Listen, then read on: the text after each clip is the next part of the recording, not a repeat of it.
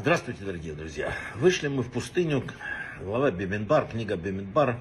Э, В пустыне не, никто не обещал, что будет очень э, там, легко и просто. Наоборот, надо понимать, что начался такой период жизни, когда мы должны видеть не розовых фламинго, а ясно жесткую систему вот этой вот пустыни, в которую мы вышли. Но если ты знаешь цель, если ты знаешь, куда идешь, если ты веришь в то, что ты идешь в правильном направлении, тебе намного проще. Поэтому вот сегодня, сегодня как мы смотрим на этот вопрос? Иудаизм подразумевает несколько вещей. Да? Вот мы все изучали, знаем, что есть э, неживой мир, есть э, потом растительный мир, потом э, есть животный мир, человек, и над человеком уже только Бог.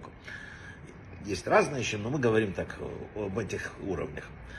Что касается цели, цель каждого предыдущего уровня попасть на следующий.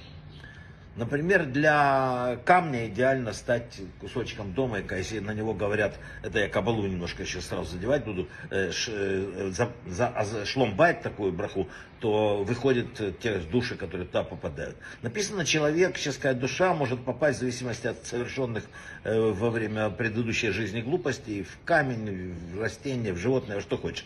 Какое-то время пребывает там и потом возвращается. И мы этому большие помощники, потому что если мы говорим браху на, на хлеб, на, на мясо, на что, все, что там находилось, выходит. Это я отвлекся.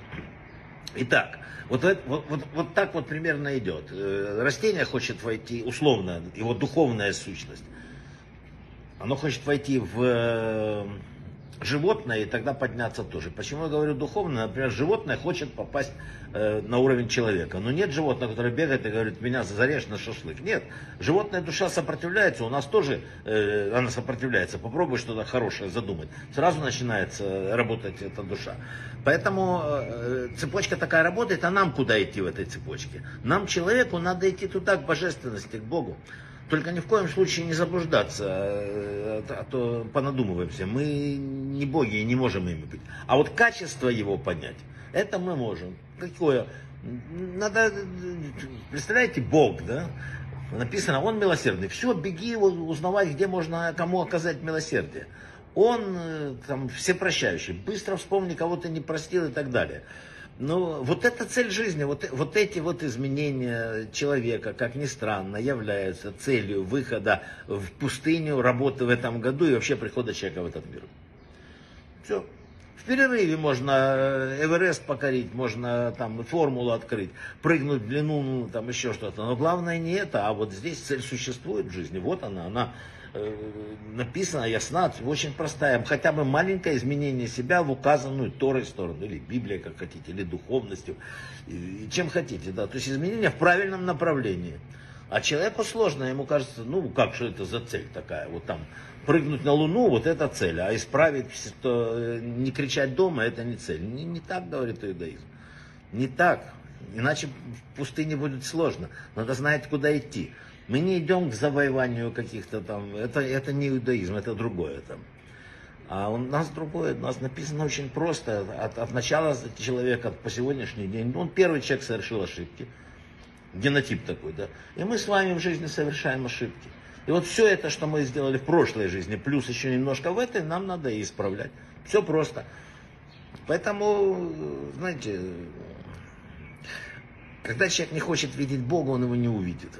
В свое время, если очень интересно, когда-то Ницше написал, и в университете вы повесили такой плакат с его фразой «Бога нет, Ницше». А потом, когда Ницше умер, кто-то внизу приписал «Ницше нет, Бог».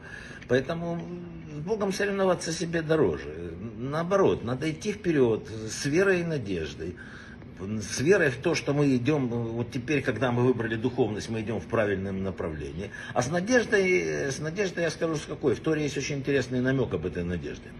Написано, что э, потомками нечестивейшего там, царя Балака стали царь Давид и Рут, его э, бабушка, прабабушка, да?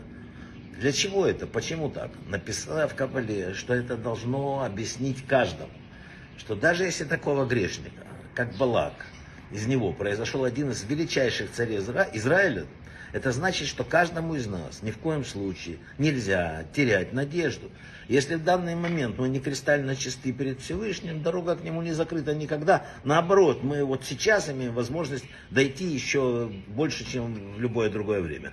Надо захотеть. Брахава от слаха. Хорошей дороги.